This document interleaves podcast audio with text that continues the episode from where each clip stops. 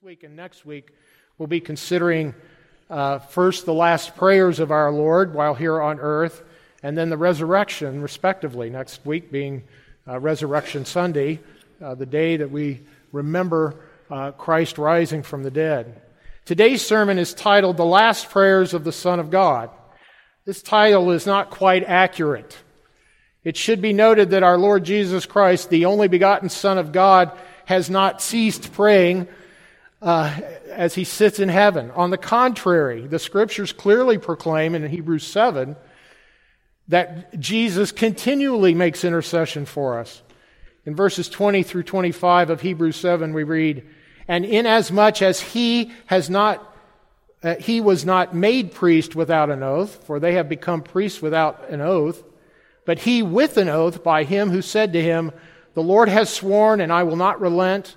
You are a priest forever, according to the order of Melchizedek. By so much more, Jesus has become a surety of a better covenant. Also, there were many priests because they were prevented by death from continuing. But he, because he continues forever, has an unchangeable priesthood. Therefore, he is also able to save to the uttermost those who come to God through him, since he always lives to make intercession for them. Jesus Christ is an eternal intercessor. And today we're going to look at uh, his last prayers here on earth before he came, went to the, ascended to the right hand of the Father to become that eternal intercessor. Jesus continues forever and is unchangeable in his priesthood. He is always living to make that intercession for us, for those God has chosen for salvation. And just as the Father will not relent in his oath in appointing Jesus as high priest in the order of Melchizedek, Jesus will not relent in making intercession for us, his covenant people. However, it is our focus today to consider the final prayers of our Lord Jesus during his ministry here on earth, leading up to his and including his crucifixion. These prayers are recorded for us in the hours just prior to and during our Lord's unjust execution. And these prayers reveal our Lord's passion. We call this the Passion Week. And I believe these prayers help us to understand his passion for the salvation of men.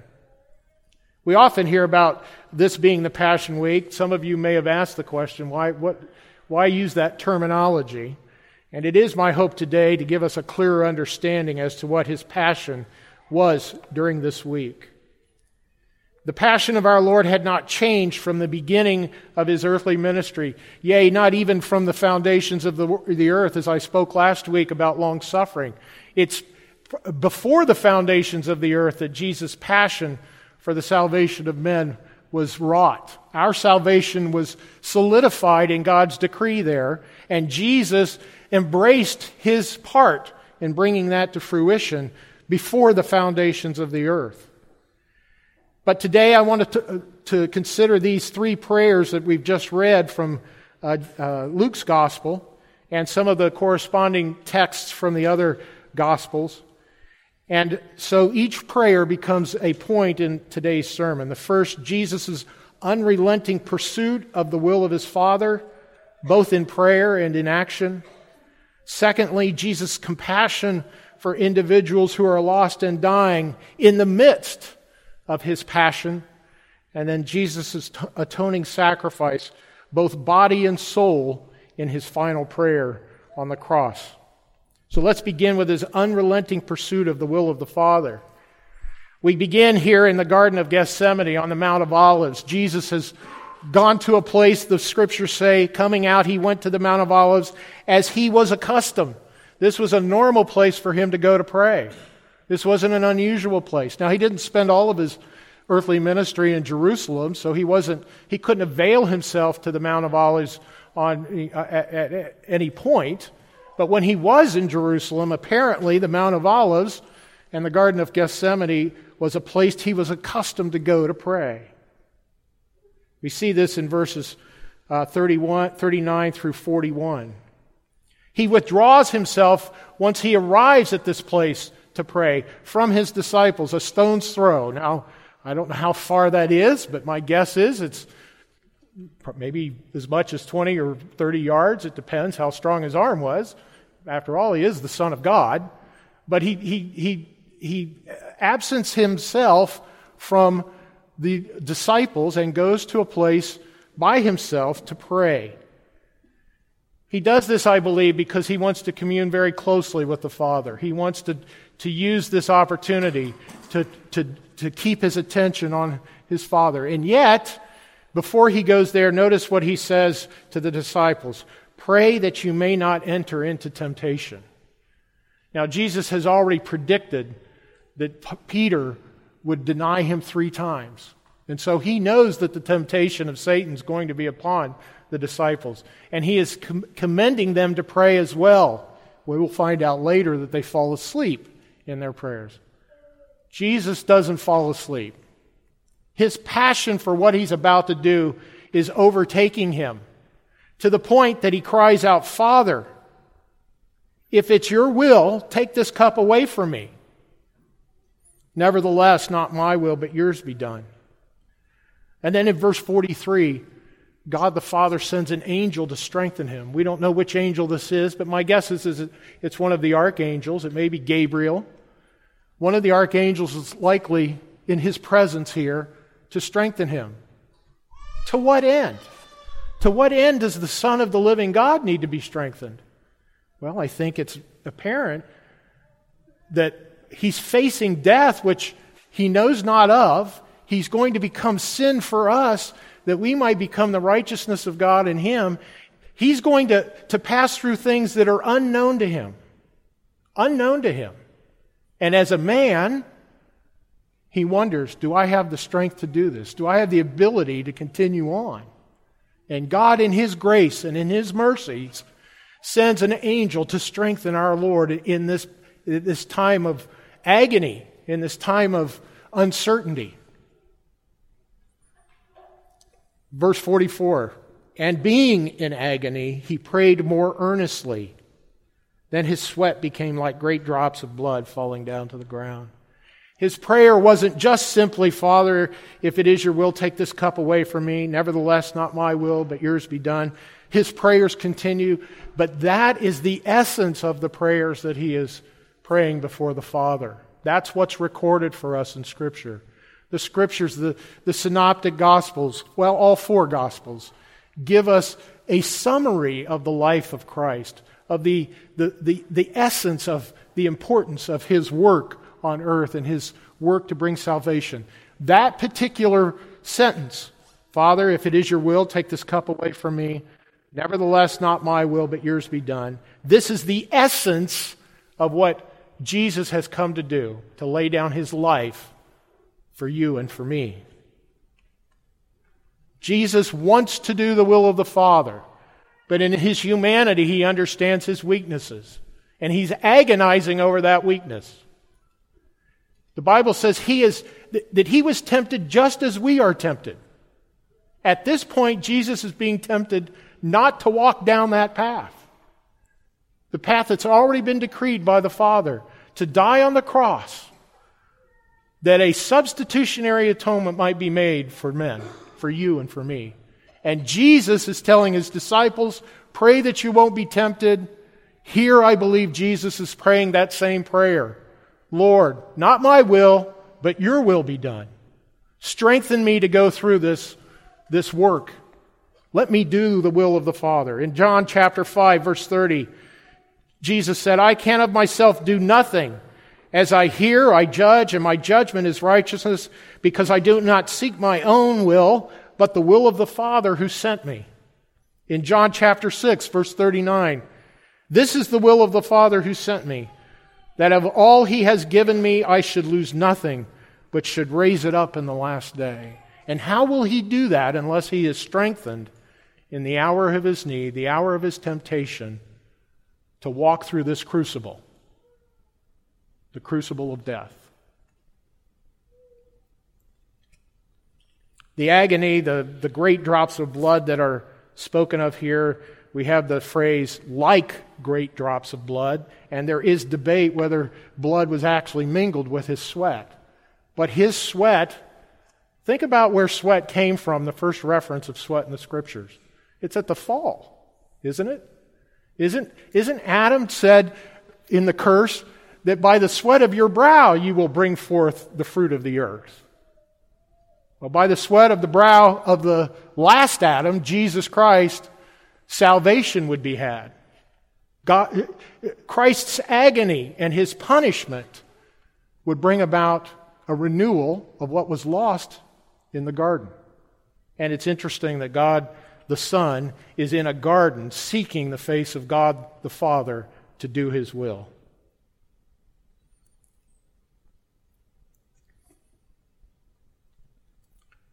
In Hebrews chapter 5, beginning in verse 7, we read this Who in the days of his flesh, when he had offered up prayers and supplications with vehement cries and tears to him who was able to save him from death, and was heard because of his godly fear, though he was a son, yet he learned obedience by the things which he suffered.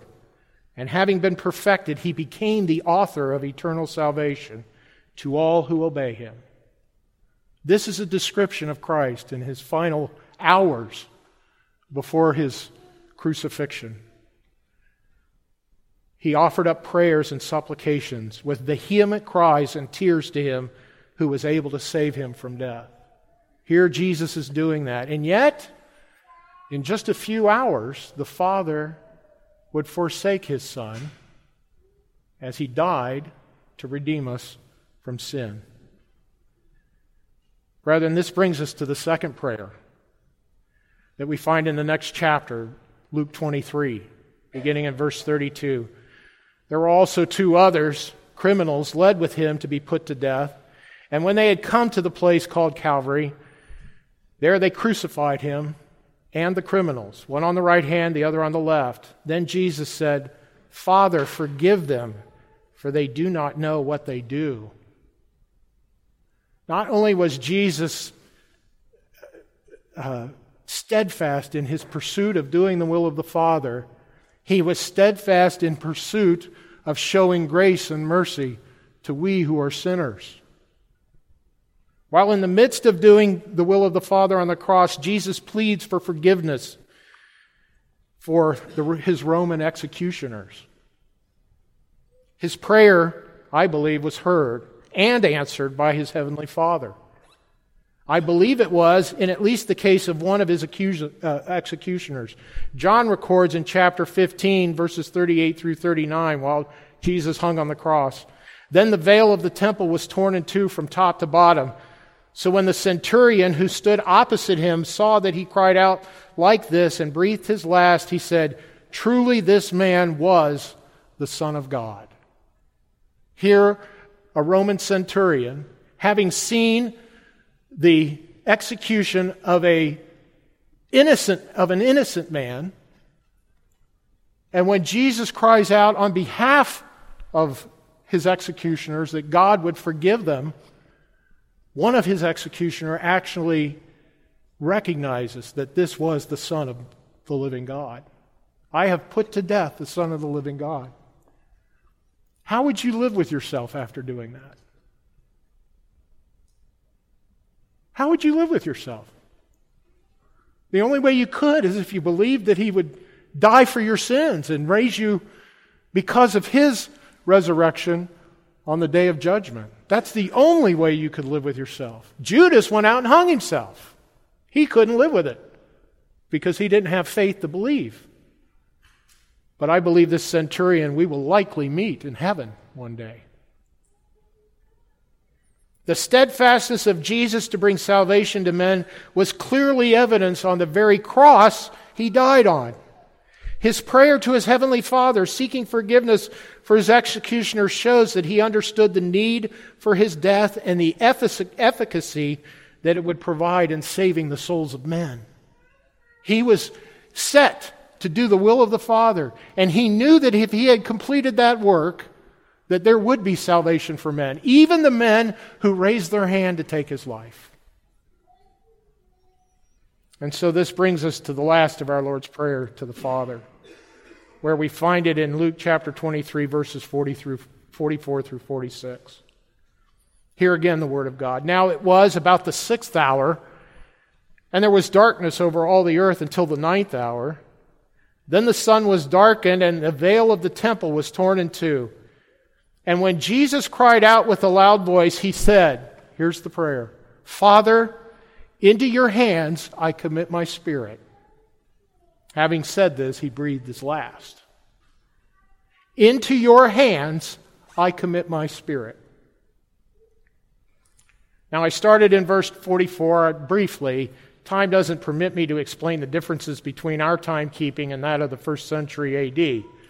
The sixth hour to the ninth hour, referenced in Luke 23 44, for us corresponds with noon to 3 p.m. Noon to 3 p.m., the sixth hour to the ninth hour in the text.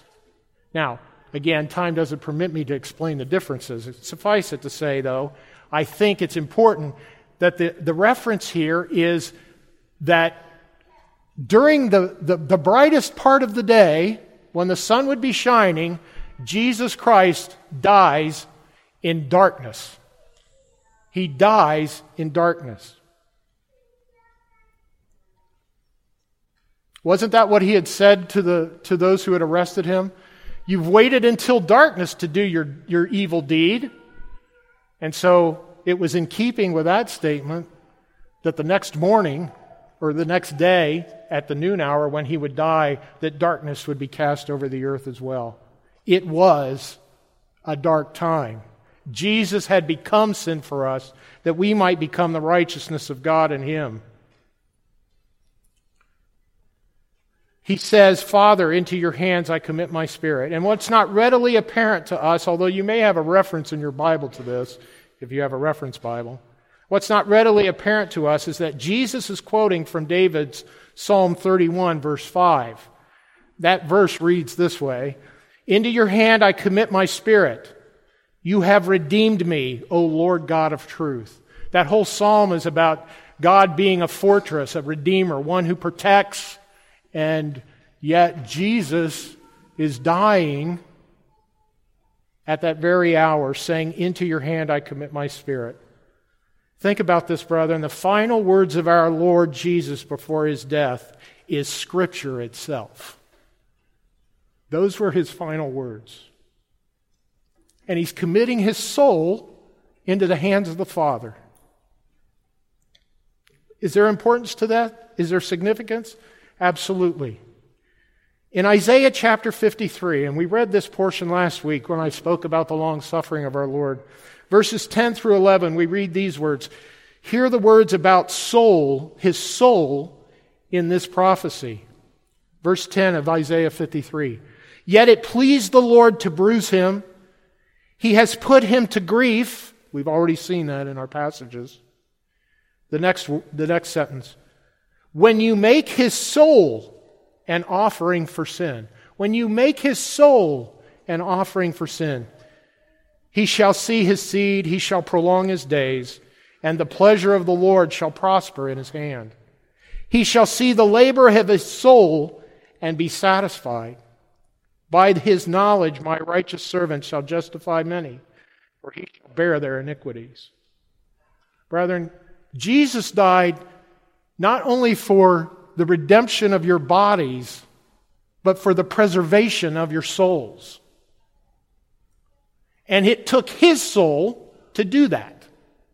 He had to offer up his body and soul as a sacrifice for us, according to Isaiah. When you make his soul an offering for sin, his soul an offering for sin. When the apostle Paul writes in 2 Corinthians 5:21 these words, "For he made him who knew no sin to be sin for us that we might become the righteousness of God in him." He wasn't talking just about his physical body, he's talking about his soul as well. All of Christ had to be offered for our redemption. Otherwise, our souls would not be redeemed with our bodies. Paul is referring both to body and soul. Matthew Henry comments on this passage with this observance. I thought this was very salient. He was himself both the priest and the sacrifice. Speaking of Jesus, he was himself both the priest and the sacrifice. Our souls were forfeited, and he must go to redeem the forfeiture. Our souls were forfeited in sin, and he had to go to redeem the forfeiture. What was forfeited? Our souls. The price must be paid into the hands of God. The party offended, the hands of God, he being the party offended by sin, to him he had undertaken to make full satisfaction, Jesus did. Now, by these words, he offered up the sacrifice, did, as it were, lay his hand upon the head of it, and surrendered it. I deposit it. I pay it down into the, thy hands, Father. Accept my life and soul instead of the lives and souls of the sinners I die for. Jesus paid both with body and soul that your lives might be redeemed, body and soul. The ransom has been paid in full. A body and a soul had to be offered up as a sacrifice to the Father to redeem bodies and souls. Jesus, the great high priest and Lamb of God who takes away the sin of the world, was offered up to the Father, body and soul, as our Redeemer. Thus, the passion of Jesus began with a kiss from the traitor Judas, continued through an unjust trial and crucifixion, but was only completed when Christ's soul was commended to the Father as the final sacrificial requirement to save our wretched souls. Our Lord's example to be, a, to be faithful to the absolute very end is our lesson for today. To those who already put their trust in Jesus as their Savior, He has redeemed us to the uttermost, both body and soul. And we have the sure hope of the resurrection when the body and soul are reunited, that they will be reunited for eternity. We shall live together in Him for eternity. If there are those here who have not trusted in Jesus Christ alone for your salvation, neither your body nor your soul will see redemption from sin until you cast both body and soul on the one who has paid the ransom for you. And his name is Jesus Christ. The Bible plainly states if, we, if you confess with your mouth the Lord Jesus Christ and believe in your heart that God has raised him from the dead, you will be saved. That is good news, brethren. For you and for me, for those who have trusted, and for those who will yet trust. But I call those who do not trust, put your trust in Christ, and he will lift you up. Let us pray together.